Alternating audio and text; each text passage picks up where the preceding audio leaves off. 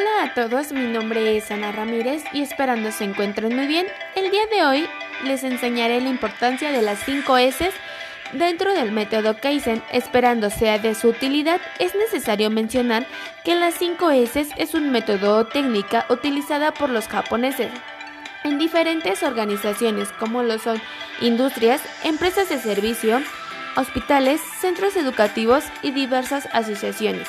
Bien, las 5 S son palabras japonesas que traducidas al español significan 1. Organizar, 2. Ordenar, 3. Limpiar, 4. Estandarizar, 5. Mantener.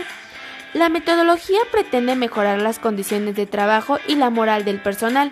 Dicho de otra forma, las 5 S son escalones que ayudan a la organización a crecer de forma interna. Para finalizar, las 5 S del método Kaizen es una estrategia o metodología de calidad de la empresa y en el trabajo, tanto individual como colectivo, y busca mejorar el ambiente laboral. Esperando, claro, este podcast haya sido de su agrado. Gracias por el tiempo dedicado. Les reitero mi nombre, Ana Ramírez. Que sigan teniendo hoy un excelente día.